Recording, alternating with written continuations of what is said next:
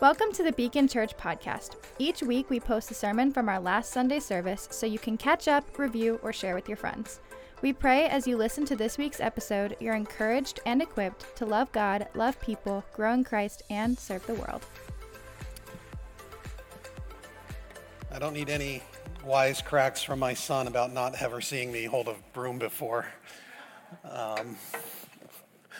So we are in this series, and we're talking about these great hymns of the faith, songs that have inspired us, have stayed with the Christian church for hundreds of years, sometimes even thousands. And we're looking at this song today called Blessed Assurance. And I'm not sure this is as familiar a song as some of the other ones we were doing. Trevor wasn't familiar with it, and he said something about it being much older than he was used to, which I think was his way of reminding me that I am older, much older than him. So I appreciate that, Trev. But in this song, it says, "Blessed assurance, Jesus is mine. Oh, what a foretaste of glory divine.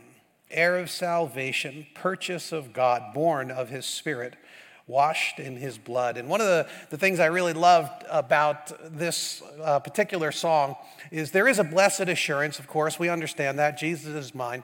But quickly, you'll see many times the older writers will jump in and they'll start piling on the different parts of the Godhead. And so you'll see he talks about a purchase of God, born of his spirit, and washed in his blood. And so that we get the Trinity. We get the picture of the whole Godhead, the Father, Son, and the Holy Spirit. And we see things like this, and we're like, oh, that's so neat. That's so creative. But, of course, they're just grabbing these ideas right from the Scriptures. And what he's doing here is he's kind of piling on all of these things as to why this having this possession that we have in Jesus is such an incredible gift and such an incredible blessing. Perfect submission, all is at rest.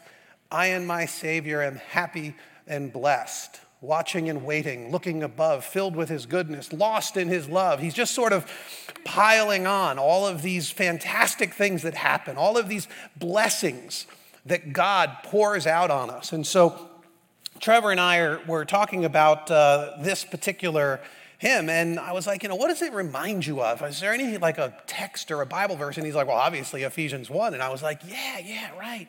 Ephesians 1, and then when he left, I went to go look it up because I was like, yeah, Trevor says Ephesians 1. It's got to be Ephesians 1, and so I jump in and I find out. I was like, yeah, it actually feels like that. It feels a lot like Ephesians 1, and so that's going to be our text this morning, and I want to encourage you, if you have a Bible or a digital version of the Bible, open it up because it's a longer text. It's we're going to go through verses 1 through 14, and I want to kind of bounce around just a little bit as we kind of look at this passage here. And you'll see it has a lot of the same themes as this song, Blessed Assurance, which to me really captures a part of the Christian experience that I think is often neglected. We often want to know what we're supposed to do and what sin we're supposed to battle. And we want to talk about some of the harder teachings of the Scriptures and kind of feel, how we could peel them out apart. And those are all very, very important. And there's lots of, like, sin lists and things we need to avoid. And there's ways of living in this world and sacrificial kind of giving. And the parables of Jesus are all super challenging. But then every once in a while, you come across a text like this. And this doesn't get us to that place that says, now listen, be a better person or live in this way. And it isn't a series of commands that make us think, wow, I have to, like, really kind of double down and kind of get going on this thing. But instead, it draws our attention back to the reason that we do all of what we do. And when the writers do this, they often just start piling on, as if they can't contain themselves anymore. And they just start grabbing every thought and every idea, and they kind of pile them all up. And it's meant to, in a way, wash over us, to sort of overflow the bounds of the language itself and create in us an experience, a sense, you could even say, of who God is. And that's really what this text is about. So starting in verse 1, he says, Paul, an apostle of Christ Jesus by the will of God, to God's holy people in Ephesus, the faithful in Christ Jesus, grace and peace to you from God our Father and the Lord Jesus Christ. Now that might just sound like a regular greeting, and of course it is a regular greeting, but you will often find little hints in the openings or the closings of some of these epistles, especially the openings, that will give you a sense as to where you're going. They switch out a few words here and there and customize it to the audience that they were writing to. And in this case, we get this first line where he says, to God's holy people, and this is the word for saint. And so right out of the gate, you could say, well, that's neat, doesn't apply to me, because, you know, the saints are the super Christians. Those are the really, really good Christians. Or if you come from a background like mine, the saints are the statues that we pray to or we bury upside down or anything like that, like in our backyard if you got to sell your house. But, you know, those are the saints. But when you get into the scriptures, you find out that that's not how God uses the word saint. The word itself means the Holy One, like it's translated here, but it actually has to do with us being set apart by God. And he calls people saints who aren't living very saintly. So this is more than just a call to action. And it certainly isn't a criticism to say, look, you guys are all just lousy people, and there are some Christians that are really, really good, and you should be like them. This is a statement of who you are in Jesus, that you are set apart by God for God. It's a part of your identity. Whether you live that way or not is a different question, but you are no mere mortal. You're a saint, a holy one, set apart by the all-powerful and kind and loving Savior. Grace and peace. By the way, if you were to read the rest of Ephesians, those are the themes, grace and peace. There is a gift that God is giving to you, and it creates for you a settled confidence, a peace, a connection. This word for peace, it's more than just simply this idea of like no hostility or no war. It has to do with things being right, being the way it ought to be. And so we are at peace because we are, in fact, in right relationship to our Creator through grace. And so anyway, that's just his introduction. That's not actually the part I want to focus on. The part I want to really focus on starts in verse 3.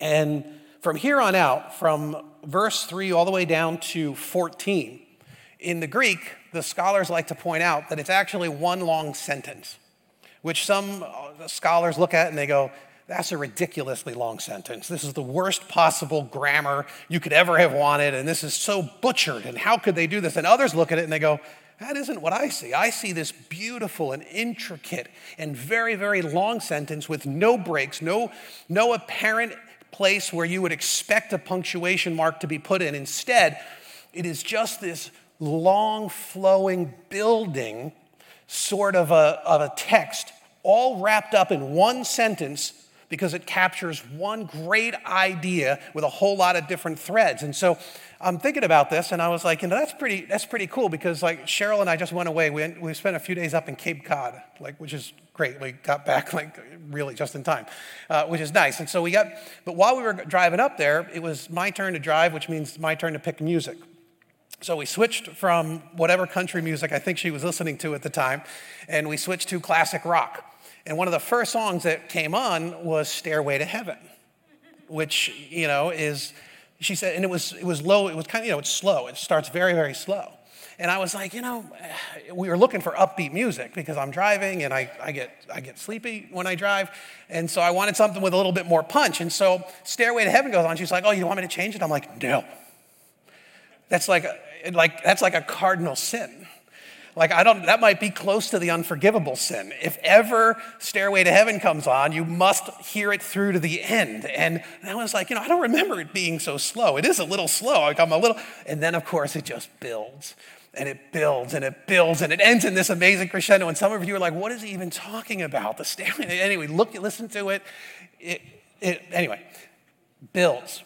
And people talk about this text, scholars talk about it like that, like a snowball that starts small at the top of a mountain, and it starts to roll down the mountain, and it starts to kind of build and get larger and larger until at the end it's just this massive thing that you can't get around, you have to see it, and you have to experience it, and it's just this, and it kind of builds in this incredible crescendo. And what it builds to is essential for us. Let's read it here together. Praise be to the God and Father of our Lord Jesus Christ, who has blessed us in the heavenly realms with every spiritual blessing in Christ. For he chose us in him before the creation of the world to be holy and blameless in his sight. In love, he predestined us for adoption to sonship through Jesus Christ in accordance with his pleasure and will, to the praise of his glorious grace, which he has freely given us in the one he loves. In him we have redemption through his blood, the forgiveness of sins, in accordance with the riches of God's grace that he lavished on us with all wisdom and understanding. He made known to us the mystery of his will according to his good pleasure, which he purposed in Christ to be put into effect when the times reach their fulfillment, to bring unity to all things in heaven and on earth under Christ. In him we were also chosen, having been predestined according to the plan of him who works out everything in conformity with the purpose of his will, in order that we, who were the first to put our hope in Christ, might be for the praise of his glory. And you also were included in Christ when you heard the message of truth, the gospel of your salvation. When you believed, you were marked in him with a seal, the promised Holy Spirit, who is a deposit guaranteeing our inheritance until the redemption of those who are God's possession, to the praise of his glory. He starts the whole of his message with this idea that we are to praise God. And the reason he gives is because of how unbelievable the blessings of God are that he has poured out on you, which I'm not really sure is the dominant way most people experience their faith. Recently, I was able to talk with some of our blessed people, our neighbors, our friends that we've had a relationship with for many, many years. And the conversation turned, as it often does, to faith.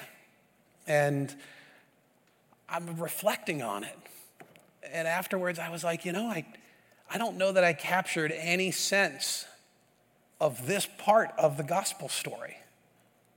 I was talking about the reliability of the scriptures, and I was talking about other important things, and I was talking about, the salvation that we find in Jesus and what the cross was about, and these are all super important things. But this idea of how God just continues to pour out these blessings upon us time and again, I was like, wow, I missed it. We talked for hours, and I missed this idea. Wow. I just don't think it's hardwired into us as much. I think most of us come from a background where God's harshness or his judgment or his justice dominates. I know that's how it was for me growing up. I was originally raised in a Catholic background, and then we went to some Pentecostal churches where the dominant idea was largely you're not quite living good enough, and you got to work real hard, and you got to be better, and maybe you're saved today and maybe you're not. It depends on whether or not you've been good enough this week. And so there was a lot of insecurity in that relationship with God. And it seemed like he was always waiting to judge, always waiting to kind of bring the hammer down on us. And so it reminded me that there were many, many, many years ago, my brother, he was 17, 18. He had just started driving. And he's a big guy. My brother's 10 years older than me. I think he's got to be 60. I think he just celebrated his 60th. And he's a big guy. He's 6'3", at the time, and 220 pounds, and it's all muscle, and he's just a big guy. And he's my half-brother. And so I knew that you were thinking that. And so anyway, he's my brother is a real fun guy, and he's got a great sense of humor and great wit. And he was also the good kid. He would always very obedient and, very compliant and that kind of a thing. And one day, anyway, he had mouthed off. And in our world, if you mouthed off, you said something that my mom didn't like, you were instantly slapped, psh. Right there in front of your friends, it didn't matter. There was no, you were just, you use that mouth like that, there it is, a slap across the face. And so it was a pretty normal kind of a thing. And one day He had said something to my mother, and she didn't like it, and so she slapped him. Probably, slapped him on the arm because she was a shorter woman, and slapped him on the arm or whatever, and he goes, "Ooh, it stings like a bee." Because, he's a big dude. Like, she couldn't actually hurt him. And so, but he, now instead of saying, "Oh, man, I'm so sorry, like it whacked," instead he acts like a big, he's 17, 18, he's macho now. Well, anyway, he had spent years and money restoring a 57 Chevy. And I don't know if any of you know the 57 Chevy. The classic version of it was black with a little white tail fin. And it's a gorgeous vehicle, big old engine. He was, it was his pride and joy. And so my mom, she's like, "Stings like a bee, huh?" And she goes over to the closet and she grabs a broom and she walks right past him to the car and starts wailing on it.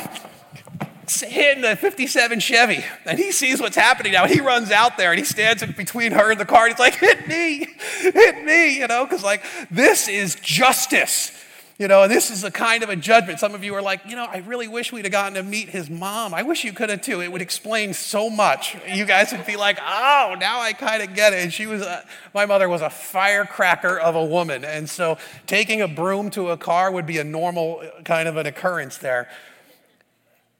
The idea that God's holding a broom, waiting for you to mouth off, waiting for you to screw up. It's a normal part of the way we mostly understand God. And yet we get into this text, and there is this beautiful language about who God is and his lavish blessings that he pours out on us. I mean, take a look at a couple of these ideas, right? He says, who has blessed us, this is verse 3, who has blessed us in the heavenly realms.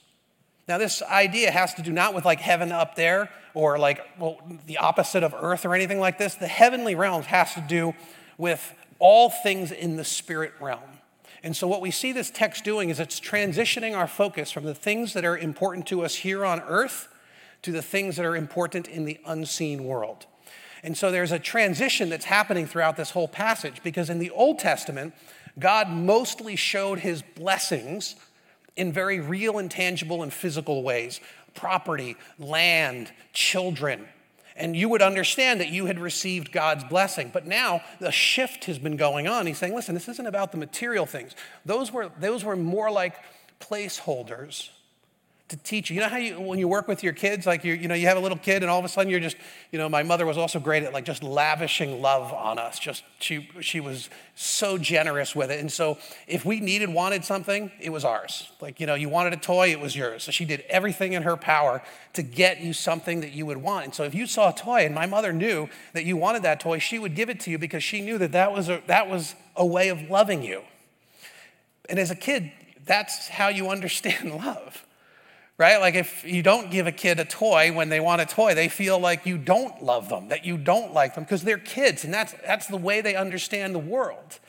And so you give them just a little bit of kindness, and you give them something that their heart really longs for, and you do as much of that as you can as a parent, because that's actually how they understand love. Well, in a similar way, in the scriptures, there was a maturing of this picture, so that now everything in the heavenly realms is starting to come into focus. And we're starting to see that many of those blessings, which we're still promised to some degree, Jesus still says, you don't have to worry about food and clothing and stuff like that. And I'm going to give you a family and, I'm building a home for you in heaven. And he still talks in these very tangible ways. But the blessings now take a decidedly spiritual and deeper turn, more important turn. So he says to us, blessed in the heavenly realms. And here's this key idea: with every spiritual blessing in Christ. And everything that follows is an attempt by Paul to start to pull out and explain to us what it looks like, what a taste of every blessing is. And one of the great questions you can ask yourself is, does my understanding of blessing line up with Paul's understanding of blessing? Or am I still wrapped up in more childlike ways of seeing God's blessing, of understanding it? Because as we move into Christian maturity, to align our hearts and our minds with what Jesus tells us is essential. So here's a couple of them. He chose us in him before the creation of the world to be holy and blameless. Interestingly, we talk about us being chosen by God and the predestination. That's all here in this passage. I don't think I'm going to get to it, but we'll see. But the point of it is here that he chose us before the creation of the world to be holy and blameless. Being holy and blameless is part of the blessing, right? How often when we think about the thing that God wants from us, and if it's some sort of restriction of our freedom, if it's some sort of, coming around to live in a different way or to get rid of certain things in our lives, we think of them as like the hardships of the Christian faith. But the truth of the matter is those are part of the blessing. He chose us to be holy and to be blameless. And when we are holy and blameless, guess what it does? It blesses you. That's a promise from Jesus. And it's how you, of course, become a blessing to others. Your blamelessness, your holiness, your set-apartness, your sacredness becomes sacred to other people. And you know how Jesus, he walked up and he would touch, people that were sick and things that were unclean in the ceremonial sense and lepers. And, everyone in that day was scared to touch any of those things because the unclean things made you dirty. And so you wouldn't touch him. And then Jesus comes on the scene. He's like, no. The sanctity, the holiness of you brings holiness to them. That's how this transfer goes. You get to take that holiness and that blamelessness, and you get to bring that into your relationships each and every day. And then he goes on. He predestined us for adoption to sonship. One of the most beautiful pictures in all the scriptures. This language, we talked about it last week. It's the Son of God, Jesus, the Son of God. And an exchange was being made where he said, I am going to take my son and I'm going to use his sacrifice to make you my children, my sons and my daughters. People look at it and they're like, I don't understand how Jesus could do such a thing. Well, because you are his children. That's how he sees you. You're an heir with him. We look at these ideas and we think, how is it that the king of the universe, the creator of everything, can call us his children? And we're like, I don't know. I don't understand it. And yet, he predestined us for adoption to sonship through Jesus Christ in accordance with his pleasure and will. I don't think we often reflect on this reality. God is pleased. He takes great pleasure in lavishing blessings upon us.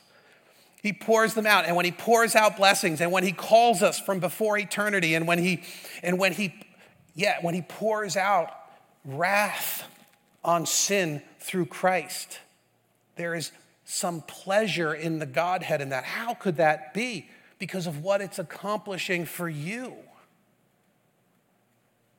Some great and incredible blessing poured out in accordance with his pleasure and will. Imagine if we could live every day knowing that the receiving of God's blessings puts a smile on our God's face. That the way that God experiences us and this world isn't simply with frustration and anger or anything like that, but with pleasure, with delight in the Godhead, with singing and celebration, the way that we would experience pleasure. There are hints as to what we can imagine going on. To the praise of his glorious grace, which he has freely given us in the one he loves. And you'll notice this kind of language over and over again. His pleasure that he's freely given us. In him, we have redemption through his blood. We spoke a lot about that in previous weeks. The forgiveness of sins in accordance with the riches of God's grace that he lavished on us. The richness of his grace. Grace is this idea of a free gift. You don't deserve it, and yet God just continues to pour it out on us.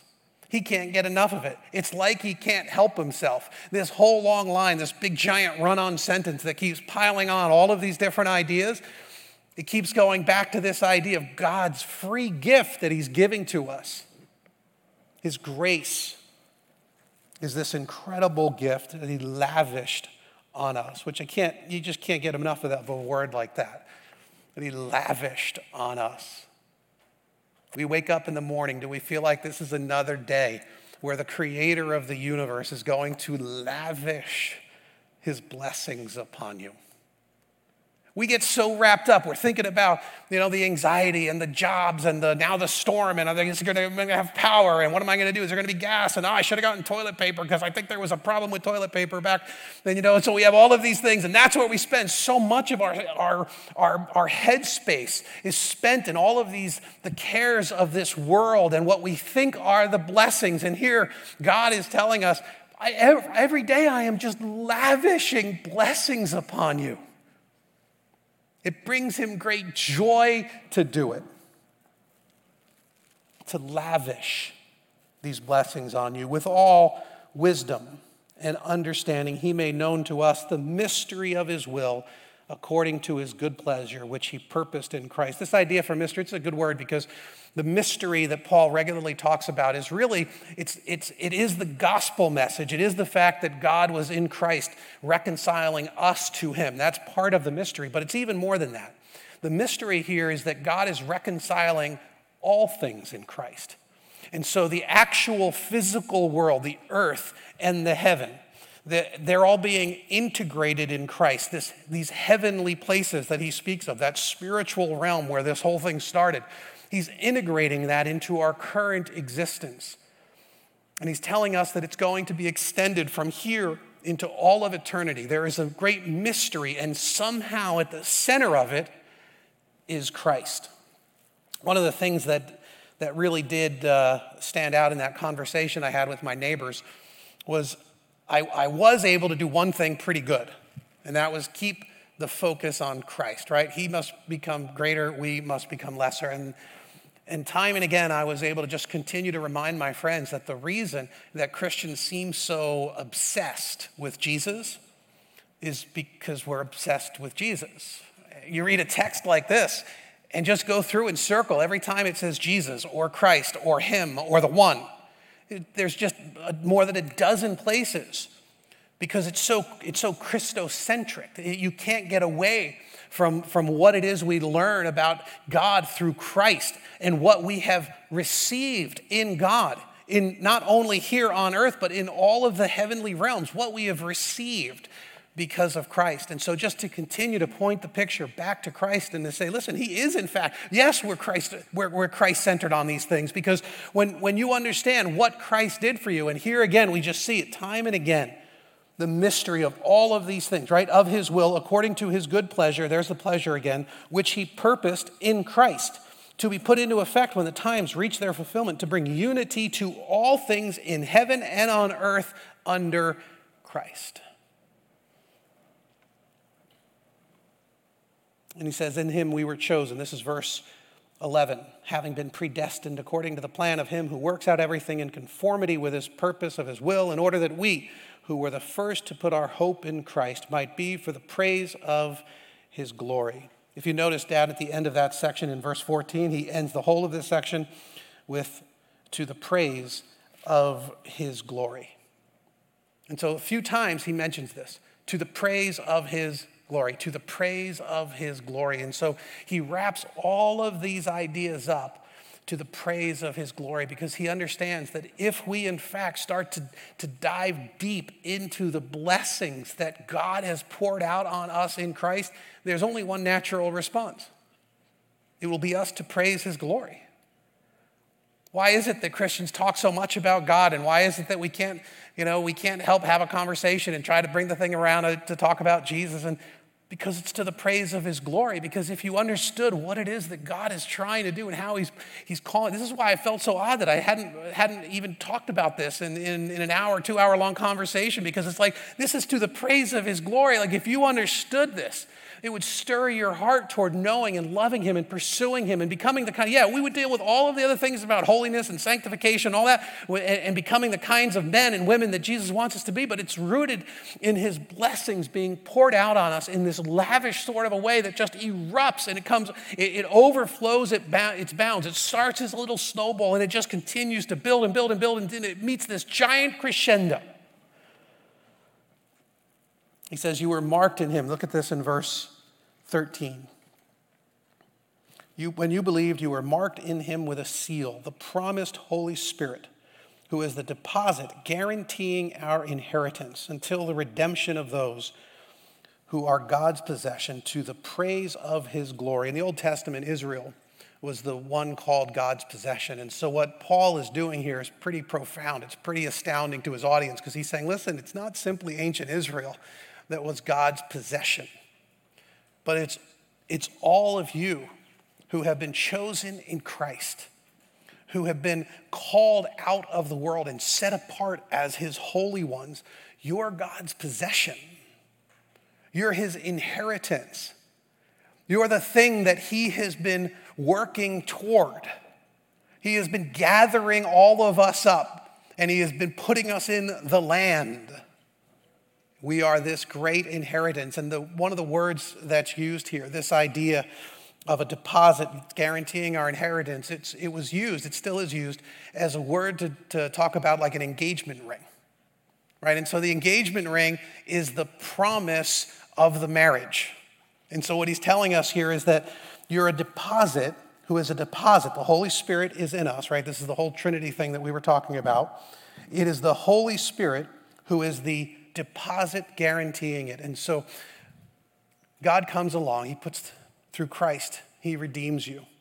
And he puts a seal upon you, like you were being branded, right? An animal would have been branded to claim ownership, right? You would have marked your possessions with this sort of a brand. And that brand is like, he's saying, this is not an outward brand. This is an inward brand in your soul, in your heart. You're being branded with the Holy Spirit. You're being marked. You're being sealed. And that mark, that seal, is like a promissory note. It's like an engagement ring. He's saying, listen, this is where we're heading. I'm guaranteeing it. This is a promise that I am making to you. The King of the universe promising your future marriage to him. It's just lavishing his blessing, guaranteeing it, all to the praise of his glory. I wonder sometimes if we spent more of our time in reflection and on meditation, our time pursuing our Christian faith and our Christian growth. You know, we spent more of it thinking about these promises. Not simply, how we're going to clean ourselves up and how we're going to work harder and how we're going to do better, but we simply rest in this awesome promise of the King of the universe that you are desperately loved, that you are a saint in his kingdom, that you have been pursued through the ages, that he has lavished upon you blessing upon blessing, things that make the blessings of this world pale in comparison. Not a house or a car or money or a retirement that's going to last you a few decades, but an inheritance in heaven.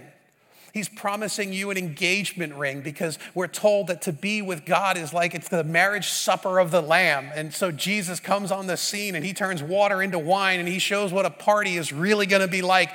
And he says there's going to come a day where the bridegroom is coming back, where the groom is going to come back, and he's going to find his engaged bride. And she is going to be ready because she has been marked with a seal, the promised Holy Spirit, and we trim our wicks, as another parable tells us, and we await the coming of Jesus. And when that day comes, he will receive each and every one of us into his Father's house, where he has been busy building an addition for us so that we might one day be with him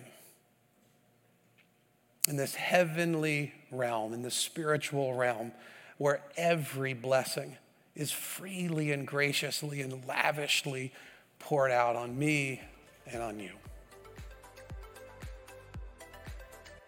If you enjoyed the sermon, want to learn more about Jesus, or get to know our community, please visit beacon.church to get connected. We would love to hear from you.